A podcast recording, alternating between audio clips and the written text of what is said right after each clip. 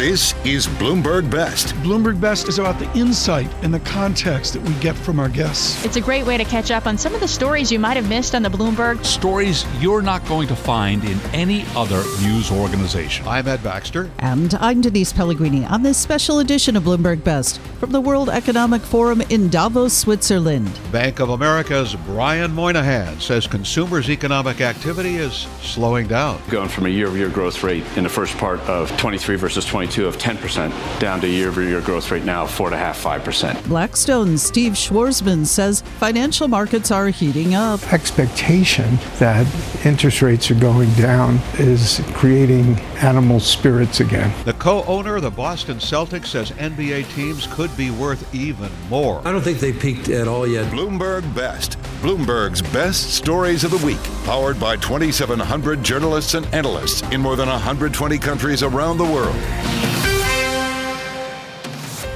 All right, Ed, let's start with Brian Moynihan. Yeah, CEO of Bank of America has a front row seat on the U.S. economy. Yeah, he sure does. And our Jonathan Farrell and Lisa Abramowitz, well, they caught up with Moynihan on the sidelines of the World Economic Forum to ask him about that and about the Federal Reserve as well. So it's kind of noisy at the WEF there in Davos sometimes, but let's listen in.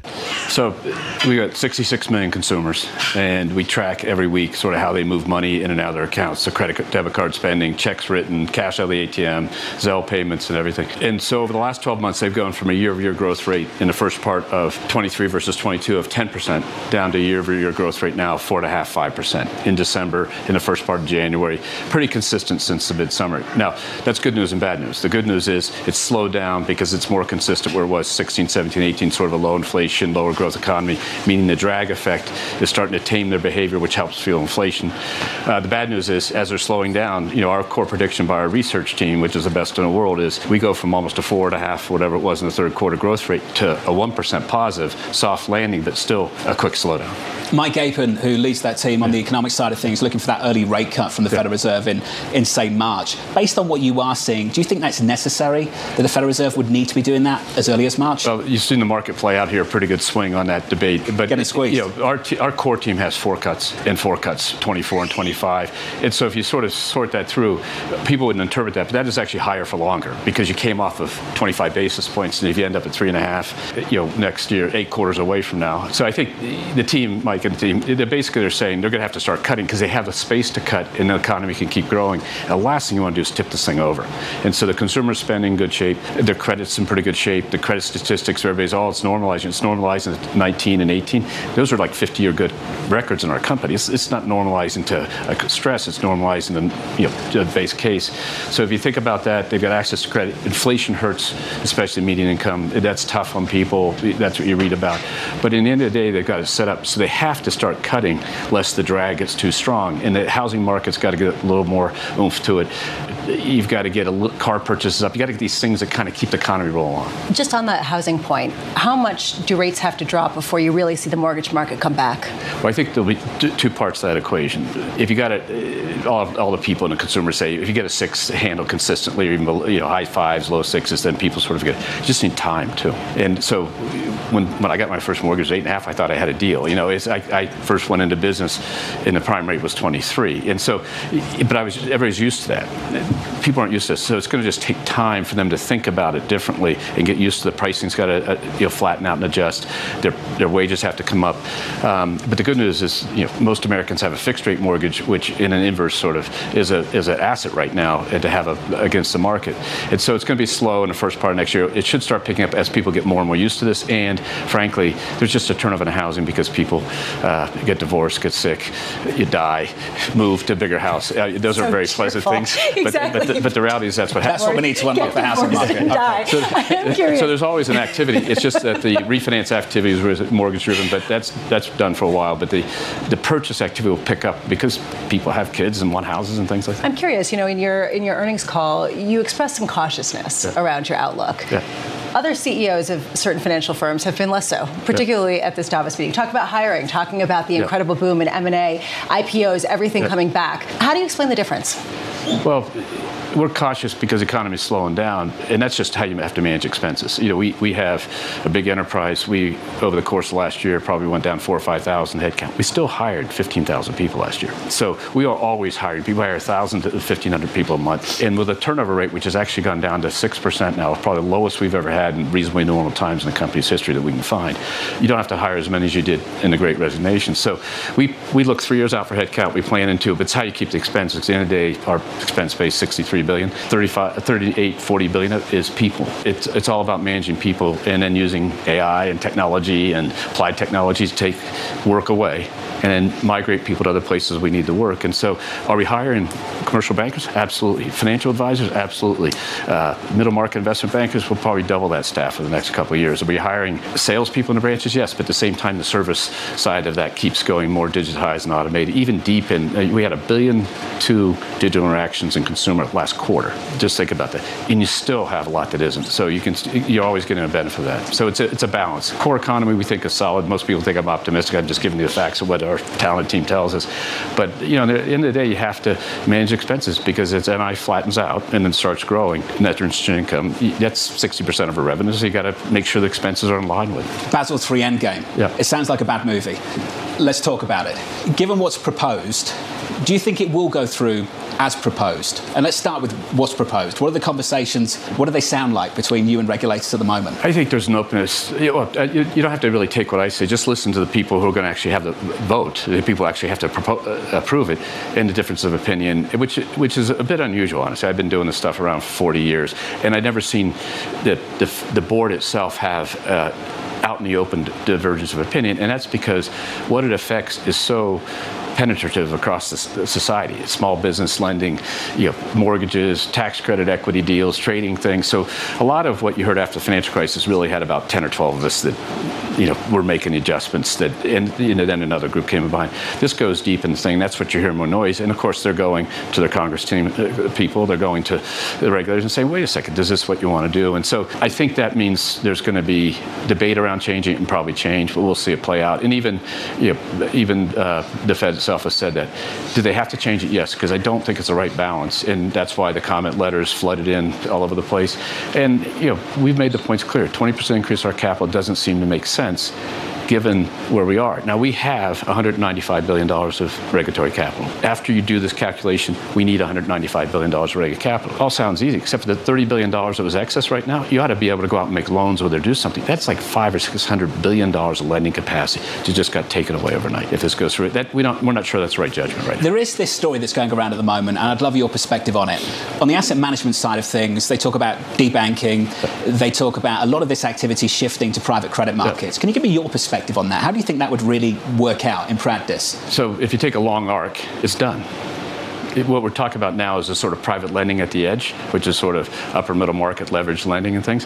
But if you think about the mortgage market, you think about the home equity market is still the banks because of difficulty revolvers. The credit card market is with the big banks, but it's actually, we took it through a non-bank capacity, us with MBNA, for example, and brought it back. So we own it, but it was built in a different context when it took off. You go to anything but core small business lending, core middle market lending, auto lending. Almost every class is half outside the banking system today.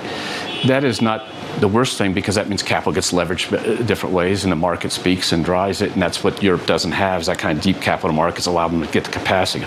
It's good for fees and investment banking, capital markets.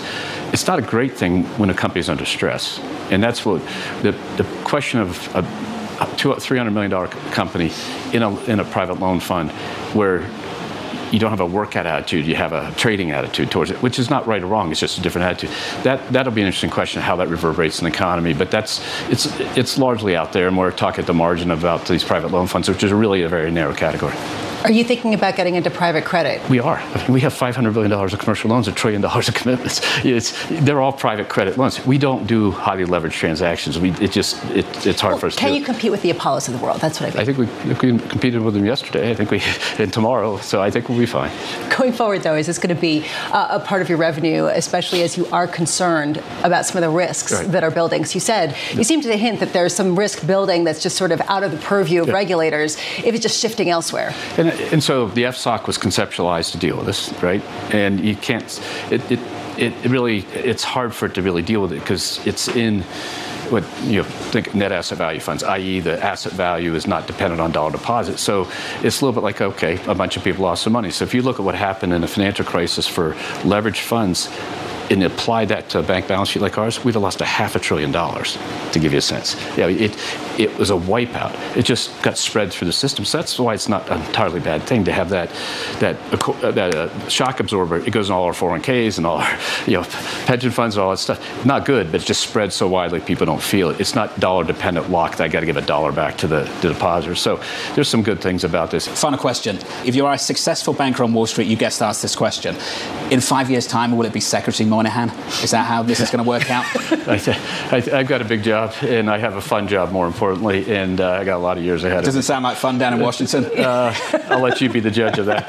But I think I do what I do. I love doing it. We have a great company, and it's fun to do. But at the end of the day, we need good people serving Washington. It may not be me, but we need good people to serve there. And that was Brian Moynihan, CEO of Bank of America, on the sidelines of the World Economic Forum in Davos with Bloomberg's Jonathan Farrell and Lisa Abramowitz.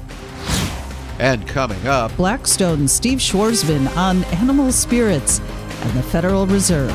You're listening to Bloomberg Best. This is Bloomberg Best on Bloomberg Radio. I'm Ed Baxter. And I'm Denise Pellegrini with this special edition of Bloomberg Best featuring some standout voices from the World Economic Forum in Davos, Switzerland. Now, of course, the Fed got a lot of attention there in Switzerland. Yeah, it sure did. And Bill Winters of Standard Chartered, well, he says the rate cuts from the Fed are coming eventually. The market might be a little bit ahead of itself in terms of rate cuts this year. I have no doubt that we'll get to rate cuts at some point. Ann Walsh of Guggenheim seems to agree with Winters. We still see rate cuts, and we are actually predicting that they start sooner rather than later. Well, Ken Rogoff of Harvard, well, he has the opposite view from Walsh. The 6 rate cuts, that's a pipe dream if we have a soft landing. That's not happening. And Gita Gopinath of the IMF also on the skeptical side. I think markets are being a little exuberant, expecting as many rate cuts as they've put in. And then we have this from Cantor Fitzgerald's Howard Lutnick. The market is now calling for a 175 basis point cut by the Fed. Really? How about this? No way. No way at all. Okay, Lutnick definitely sounded the most exuberant there about the risk of being over exuberant. Yeah, he did. At Blackstone's chairman and CEO Steve Schwarzman, well, for his part, he's quite confident, Ed, that the Federal Reserve will lower interest rates. So here he is with our Francine Lacroix on the sidelines of the World Economic Forum's annual meeting in Davos, Switzerland. Well, I think 2024 will be a good year. It'll be start out slower in the sense that, interest rates are still pretty high and the Fed will keep them that way. Everybody has their own guess, probably till the second half at some point in there. So that'll sort of have a little bit of sort of a baffling effect. Stock market had such a run in the fourth quarter that you wouldn't expect that to really take off and go. And the economy is slowing a bit. That's normal with high interest rates. So on the other side of the ledger, the expectation that interest rates are going down is creating animal spirits again. And we did at Blackstone, we did 6 private equity investments in 6 weeks at the end of the year. After a slow year, and we're much busier now. Yep. In a way, it represents some type of capitulation for people who are holding back for 2 years. So we're optimistic. Yep. For this year. But Steve, are you worried that if actually we don't get those cuts promised by the Fed, because a lot of the good news is already priced in markets, that people will start waning on the deals a little bit? So for the moment, you're optimistic. Is second half of the year a little bit trickier? We will get the cuts. Okay. Because the way we measure inflation at Blackstone, we're already right around the 2%. the fact that the Fed's using different numbers, you know, for rents and real estate, we think they're sort of looking at 6% inflation in rents and residential real estate, and we're the largest donor of residential real estate. We think it's 0 to 1. Let's bet on us on this one, because we're the people actually doing it. And if you correct the index for that difference between what's really going on and they're saying it's 6.2, you get around 2%. So I think I'm quite confident that they'll be lowering rates. Some people are like overly enthusiastic about when they do it. We don't really care when they do it. It's just the fact that we're going to go from a period of rising rates to a period of lowering rates. So where do you see the best deals? Where do you think that the market is really ripe and kind of ready to go? Well, there are different things. Data centers now are really interesting. Energy transition, that's more of a book value kind of thing, because you're building things typically, and we've done extremely well in that area. We have healthcare types of things where you're inventing drugs through stage 3 trials. That's uncorrelated. We're looking at very interesting things in European real estate. Now, that's counter. I was going to say counterintuitive. Right, counterintuitive. So there's always an actual reason why it's interesting, not an assertion. So the reason is that people who own real estate in Europe used to be paying almost nothing in interest, because rates were negative for governments and even deposits. And now it's costing them about 500 basis points more to carry their positions. If you are highly leveraged, then you're having a lot of difficulty holding your positions, and the actual underlying real estate isn't necessarily growing that much. Right. So the way out of this dilemma is to sell assets. Yep. And there's hardly anybody in Europe who wants to buy them. Yep. But at Blackstone, we're the largest owner of commercial real estate. We've got plenty of money. We want to buy that real estate, but only the good kinds of real estate, like the data centers, the warehouses, the student housing, which is all doing well. So what we normally do is tell them to go back and just bring us that stuff, and we'll buy all of it to give them liquidity. And we're finding that that's happening a lot. Mm-hmm. And that's creating things, because we only buy them at a price we think makes sense. So we now have not only willing sellers, but sellers who have to sell, and a very willing buyer. So we're going to create a lot of very interesting investments. So what you find, Francine, in almost every environment, if all you're doing is what everybody does, it's not so interesting. If you have different inputs, you can create things with very good rates of return. How do you look at AI? So is AI something that's embedded in the future of what you're buying, or do you go straight for AI play? There are certain types of things. When you look at them, you have to, as part of an analysis, say if AI was more developed, is that good or bad for this type of business? So there are certain types of businesses really not good for, certain types can really be improved. And so that's now on the checklist, if you will, for due diligence. And we've marshaled almost all of our portfolio companies.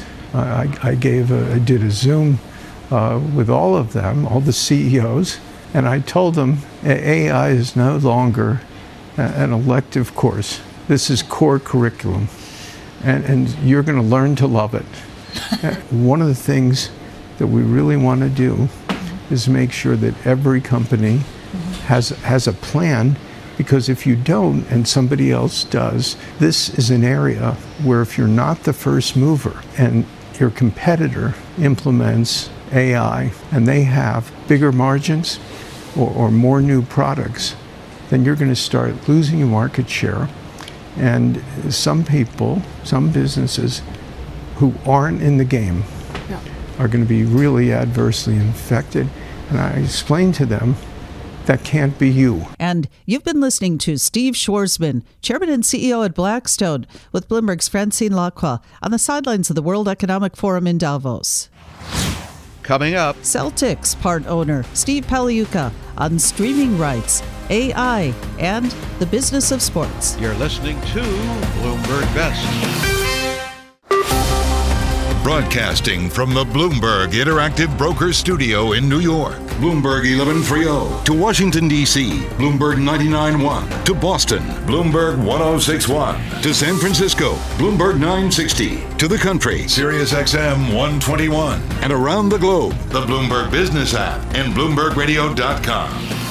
This is Bloomberg Best. I'm Ed Baxter. And I'm Denise Pellegrini with this special edition of Bloomberg Best, featuring some standout voices from the World Economic Forum in Davos, Switzerland. You know how adding ChatGPT to Bing, Denise, was supposed to be an iPhone moment for Microsoft and partner OpenAI, and help chip away at Google's dominance in search? Yeah, well, that hasn't happened. No, Microsoft's search engine ended 2023 with just 3.4% of the global search market, according to StatCounter. And on the other hand, Ed, Microsoft did recently surpass iPhone maker Apple as the world's most valuable company. So Satya Nadella, chairman and CEO of Microsoft, telling us the big breakthrough driving Microsoft's success is with user interface, and it should not be underestimated. In fact, 70 years of computing history has always been about, can you build that most intuitive user experience? That's kind of how it led to graphical interfaces or the the multi-touch phone or what have you. But now with natural language, you ultimately, in some sense, have arrived at that point where it's not about us understanding computers, but computers understanding us. So that's one major breakthrough. The other breakthrough is we now have a new reasoning engine, which is a neural reasoning engine, because the other 70-year history of computing was we digitized people, places, and things and try to make sense of it, reason about it. And so we now have a new capability. So you put these two things together, a new user interface that's much more intuitive, grounded in natural language, multimodal, multi-turn, multi-domain, and a reasoning engine. Pretty much every software category, what is productivity, what is an operating system, what's a browser, they all in some sense collapse. And so that's why to us, Copilot, just as maybe in the past we were known as an Office company or a Windows company or a cloud company, I think going forward we will be. We have a Copilot, we have a Copilot stack in Azure, which is all the APIs, and that's sort of what our core focus is. Satya Nadella with us there in conversation at Bloomberg House at Davos. And of course, tech is scoring big in the business of sports as well, and some of that's tied to the whole streaming media rights conversation. And Bloomberg's Jonathan Farrell, Ed, and Lisa Abramowitz, well, they caught up with Steve Pagliuca, managing general partner and co-owner of the Boston Celtics, on the sidelines of the WEF in Davos, and asked him about it. And Denise Pellegrini says, watch for it to build from here and boost sports franchises' value, starting in the NBA. I don't think they peaked at all yet. Basketball is a global sport. I invested in soccer. It's a global sport. With streaming, we haven't really penetrated all the markets. Media rights are still going up. And so the programming, it's the only programming, I think, the top 10 of the 10 rated shows in the U.S. were sports program. Let's talk about that. NFL is absolutely crushing it. Let's build on the NBA. It feels like, in the minds of some, so let me give you that perspective, that we're hitting this ceiling, that the broadcasters never really truly own the asset, they rent it. They're finding that it's getting really expensive, and they're trying to work out where on earth to put it. Do you land it on Peacock, on a streaming device? Do you get it to as many homes as you possibly can through cable? Cable's dying. What do we do? What do you see further down the road that suggests to you that media rights, TV rights for sports like basketball can keep climbing? Well, we're in a period now, as you guys have followed media, been media investing the last 30 years. You've had bundling, unbundling, rebundling, unbundling. We were in a big unbundling phase, streaming coming in with cable, with linear TV. And what that means is the new internet players, you know, Google, Facebook, they all want programming for people to watch content. So content is more and more valuable. NBA content's hugely valuable. And so they're fighting over that. I think you'll see some consolidation. You'll see these streamers consolidating, you know, back to the bundling, because it's inefficient to have multiple software systems, you know, multiple marketing. So you'll see a rebundling. But the programming will always be valuable because it's the only thing that really aggregates eyeballs. And so I don't think we're through with those rates going up for premier sports like NBA and NFL. Are buying sports teams better than buying regular companies? If you win, it's better. Well, I wonder, is it a better investment? It's really bad when you lose. Okay, when you see a sign, you fire the owner. Well, I'm going to ask this because, you know, the entire Middle East delegation here is trying to buy their whole host of different football clubs in Europe. You see this as sort of the hot investment. At what point is it too hot to handle? And this is sort of what happened in certain spheres of private equity during some of the boom times that turned into bust times. Well, it turned out that, you know, we didn't buy the Celtics. We didn't have a presentation of 17% IRR. It was like banner 17. We did it as a labor of love. So I have to say, I certainly didn't predict the values, what has happened in sports. But it turns out that sports has been a very good business because of this dynamic of people battling for eyeballs. And then secondly, it is a fun investment. You know, people like to be part of tribes. And sports is a great feeling, you know. Even some people like AC Milan, you know. It's also a great feeling unless they get hammered by your team. It's a great feeling to be part of this club. And when we bought the team in 2003, they barely had contact with any of their customers. I don't think they even had the emails. And there was no Facebook. There was no Twitter, now X. So what's happened is technology has allowed the fans to get right up close to the players, to really be part of the club, be more engaged. And then now you have gambling coming in, betting coming in, which makes them further engaged. So it's almost out of body experience when you walk into the Boston Garden and you feel that vibe, and you feel it on television, and technology is making it easier. It seems like you're having so much fun, and you're having fun with the tribe of sports, but you're also having fun with the tribe of artificial intelligence, which is basically permeating every corner of this get together. And I'm wondering, you've invested in companies for many, many years. What proportion of some of these AI companies and initiatives do you think are actually going to come to fruition and be valuable? That's a great question, Lisa. It reminds me of 1999. I was going out to California, and people would come in with a term sheet and said, "Okay, you have 2 hours to invest in this company that's going to sell medical products on the internet. Is there a plan? No, it's the internet." And valuation is $100 million. We have no sales. So I turned many of those down. There are now 1,000 artificial intelligence companies. If you walk around Davos here, I think they should change it to the Artificial Intelligence Forum this year.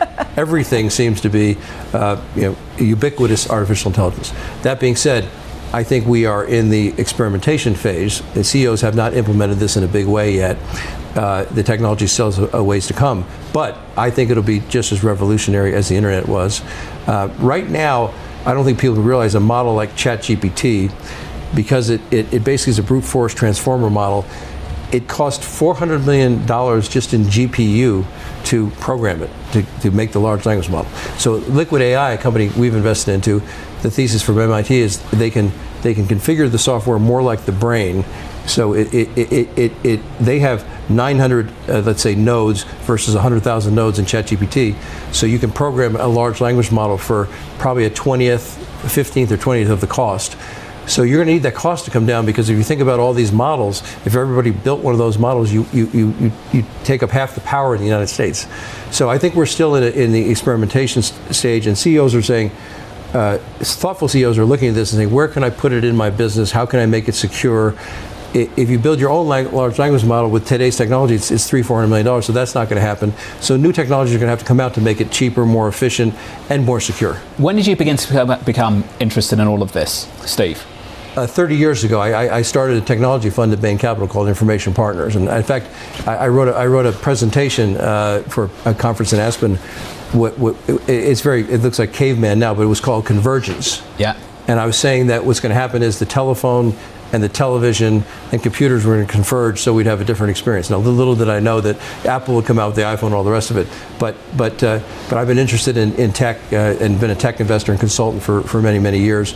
and been through the internet boom, the craziness of, you know, I'm standing in California in 1990, these term sheets are coming in. I'll bet. And this is crazy. And now that's happening again on AI, but AI is going to have a huge impact, productivity. It's going to be great for the United States because I think it's going to be the next productivity wave. And I'm not one of those that is scared of it. To me, it is a supersized slide rule. You know, when I was Methuselah at accounting, studying accounting, I used to use a slide rule and, you know, look at a table.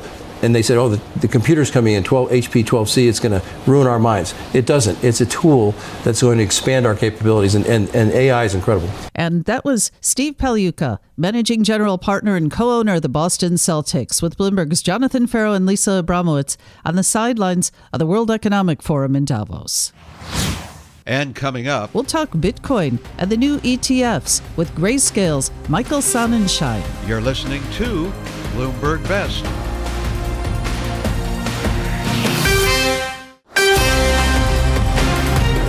This is Bloomberg Best on Bloomberg Radio.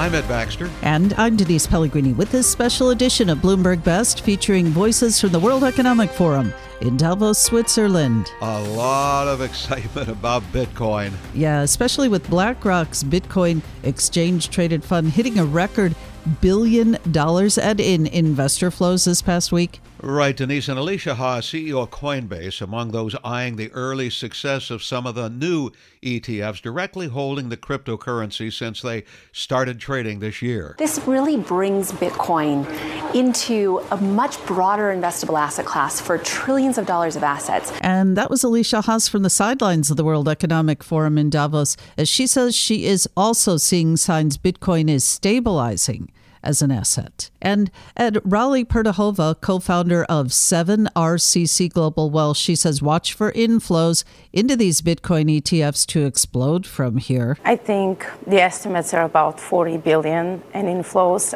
over the next 1 year. And Pertahova also tells us the inflows will likely help take the edge off of Bitcoin's volatility. And then we heard, Ed, from David Ripley. He's CEO of Kraken, and he says Bitcoin ETFs are good for his business and also kind of free advertising when you think about it for investing in crypto. It's yet another access point. It's an easier path for some to get into cryptocurrency, to, you know, get their first exposure to Bitcoin. That's going to grow the overall ecosystem. Exposure and awareness is going to grow.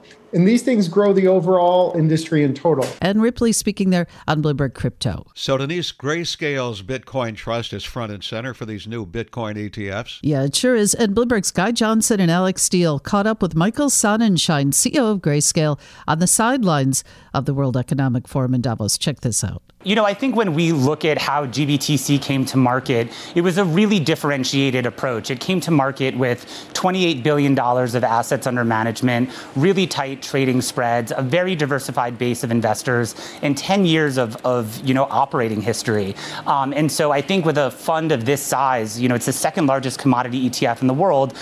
You know, we're certainly not surprised to see some of the flows in the product over the first couple of days. Look, one of the things people are pointing to with you guys is you've still got relatively high fees. Some of your new competitors don't. How are you going to square that circle? I think it comes down to investors having choice. The reception we've heard from the investment community is really one of really thanking Grayscale, thanking GBTC for forging a path for these other products to come to market.